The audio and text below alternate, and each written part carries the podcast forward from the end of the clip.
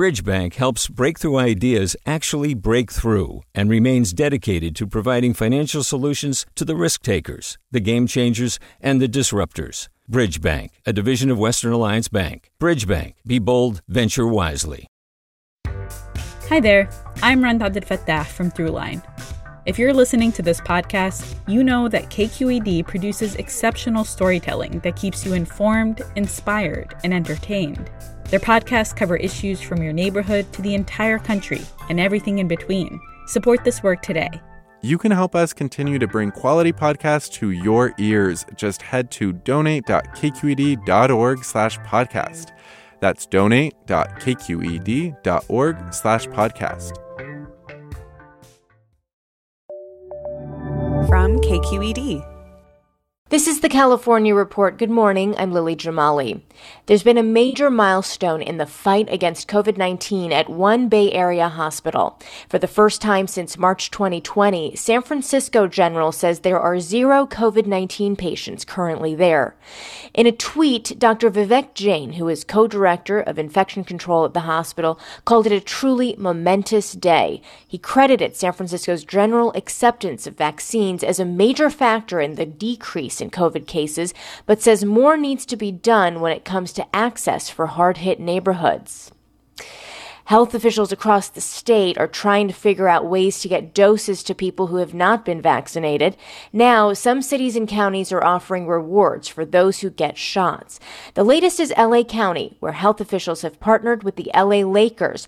Anyone 18 and older who gets their first shot at a city or county run site this weekend will be eligible to win a pair of Lakers season tickets next year. The city of Long Beach and Santa Clara County are among the others also offering residents incentives.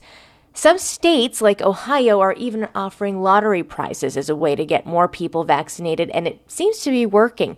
There's been a 28% increase in vaccinations in Ohio since that incentive was announced. Following hours of testimony yesterday from the public and industry leaders in California, Cal OSHA's Standards Board delayed a vote on new pandemic related workplace rules.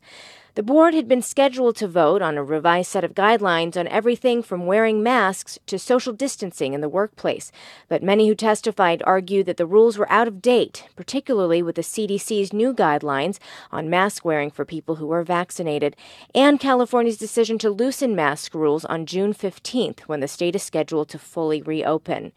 Cal OSHA will draft a revised proposal by no later than May 28th, and the Standards Board will meet on June 3rd to vote on the revised guidelines. Turning to the state budget, businesses around the state are scouring Governor Gavin Newsom's May revise to the budget for potential benefits to them. But one industry that feels like it's been slighted is California's independent music venues. The National Independent Venue Association of California, which has more than 600 members, is pushing for state legislators and the governor to support a stimulus grant program. Joe Rinaldi, managing partner at the Music Box in San Diego, tells the California Report this can be a life preserver for venues that are on the brink of closure. We asked for $250 million. Uh, that works out to about $300,000 per venue on average. If you know anything about what it costs, we're burning somewhere between 25 and $200,000 per venue per month. Rinaldi says venues have applied for and received help through PPP loans and small business grants, but in many cases that money has been used for things that aren't related to running a live event. We've had all this time to take care of things like negotiating with landlords and putting in construction, and we haven't been able to use it. So now we're going to use part of our reopening window because of the timing of all this. It's going to drain whatever grants the venues are going to get, and then we're going to have to turn right around and say, where is our working capital to take on what's now, you know, a year and a half's worth of problem. Rinaldi says these venues are a lifeblood to the community and drive business to neighborhoods that rely on consistent foot traffic from live concert crowds throughout the year. There are other hurdles besides just operational costs that venues are coping with as they push towards reopening. Restaffing is probably one of the biggest, he says, and one Bay Area institution has shown us the complicated decisions some workers are having to navigate as they consider returning to their old jobs.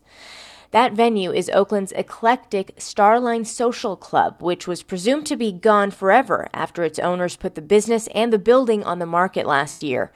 But Bay Area music fans rejoiced when the venue announced it would reopen in September and that it'd be coming back as a worker owned co op.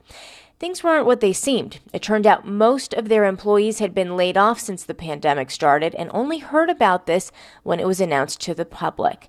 Here to talk about it is Nastia Voynovskaya. She's with KQED Arts. Welcome to you. Hi, Lily. So, a worker owned co op would seem like something that would appeal to workers. Why are employees so upset? Well, the way the former employees found out about this was when they saw a video of themselves posted to the bar's Instagram that showed them all dancing and having fun. And it kind of created this implication to the public that they were all on board with the worker owned co op. But most of them hadn't heard from the owners since the pandemic started. And a lot of them described it as the owners using their images to market this idea that they're not part of. And then also, many of the employees in interviews raised questions about the finances. We know that Starline Social Club was struggling before the pandemic and that the owners had tried to sell the business and building. So they wondered what kind of costs would potentially be passed off to worker owners if it did indeed become a co op. Let's talk more about that. What are some of those other financial concerns that workers raised? Well, public records show that Starline Social Club received over $700,000 in PPP loans. And while those may be forgiven, that's still uncertain. So employees were asking who will pay those back if they do become worker owners. And there are just basic startup costs associated with reopening, like who's going to stock the bar and kitchen. They wanted to know what kinds of risk they would be assuming. And I tried to ask the owners these questions in an interview, but they declined to answer them. But they did say that they're exploring several financial models, including an ESOP, which is an, an employee stock ownership plan. But an ESOP is actually different from a co op. It doesn't require democratic ownership. So I think overall, the situation has a lot more unanswered questions. The owners of Starline Social Club offered to do a town hall with the employees, but several of them that I spoke with said that they had already moved on to other jobs. And there has been this narrative in the news of business owners saying workers don't want to return to work. What does this story say to you, Nastia, about why that might be?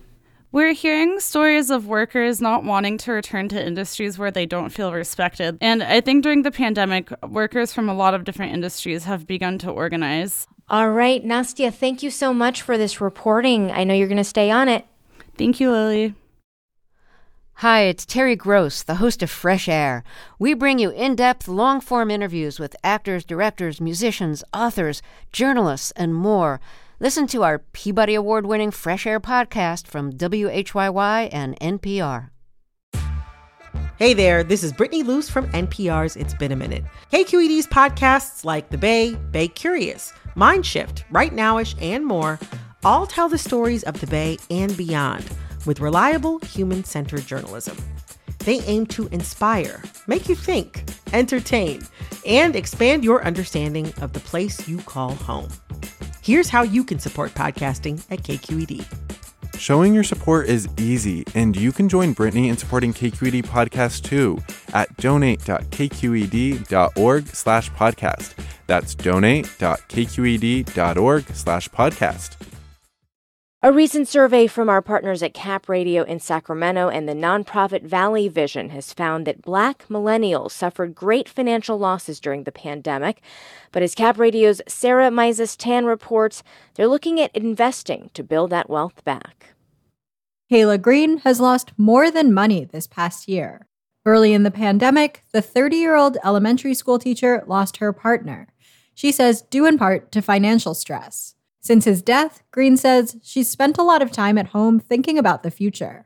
But what I have been trying to do is like start, you know, investing um, because I do think as a millennial, I do have more opportunity to invest because of the different types of investment that exist now that did not exist when my mom was my age. Green is like many other black millennials looking into investing in cryptocurrencies as a way to build wealth in a post pandemic world.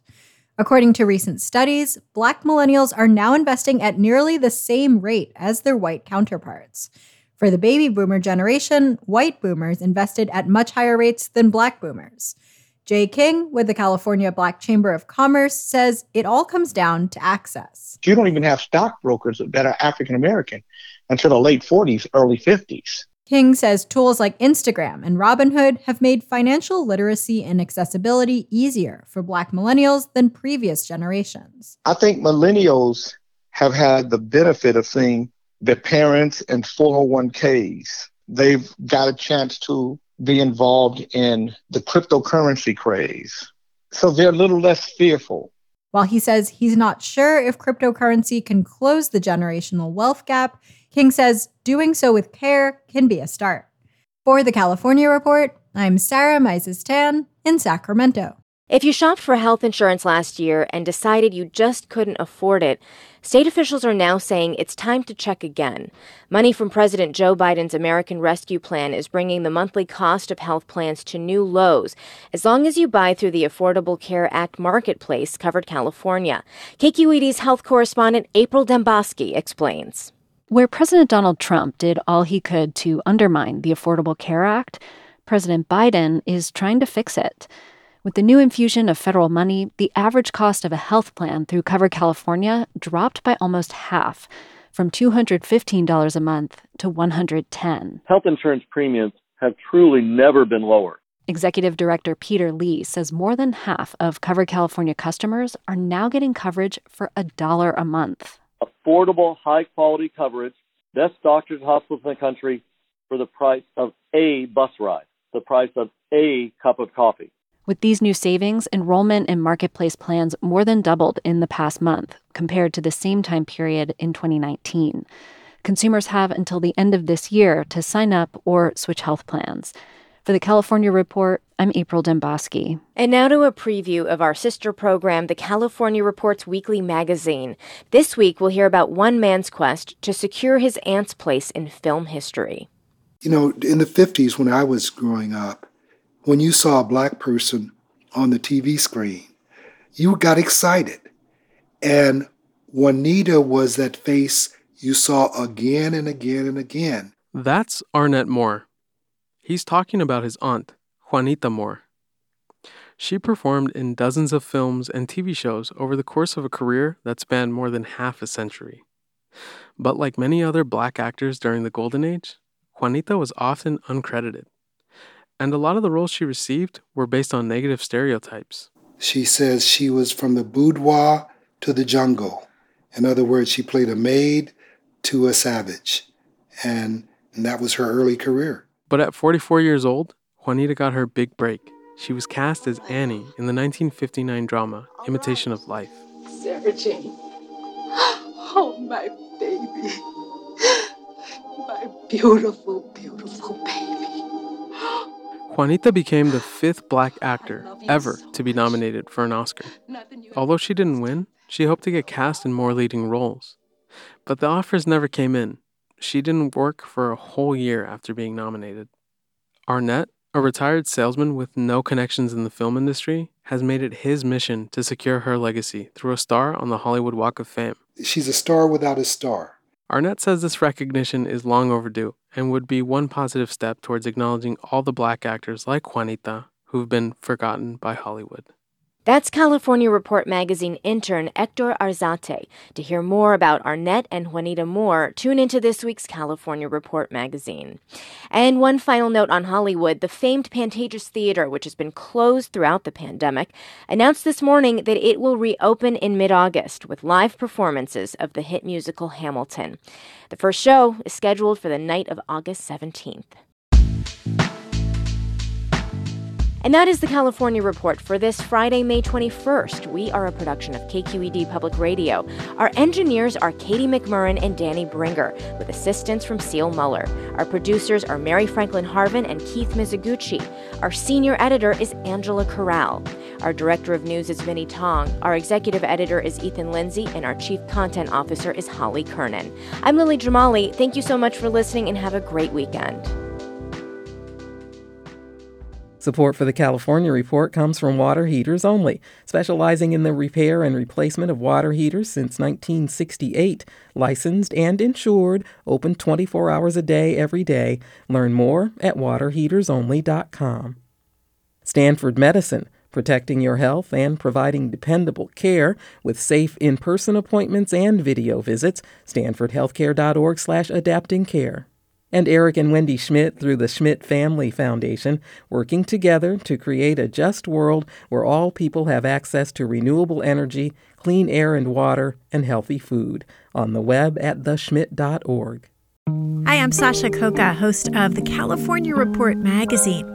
Every week, we bring you stories about what connects us in the giant, diverse Golden State. Because what happens in California changes the world. I love this place. We were once seen as like the place to be, California. The land of milk and honey. That's where you go to Sunshine State, but we just have challenges right now. KQED's California Report magazine. New episodes drop every Friday, wherever you get your podcasts. Hey, it's Glynn Washington from Snap Judgment.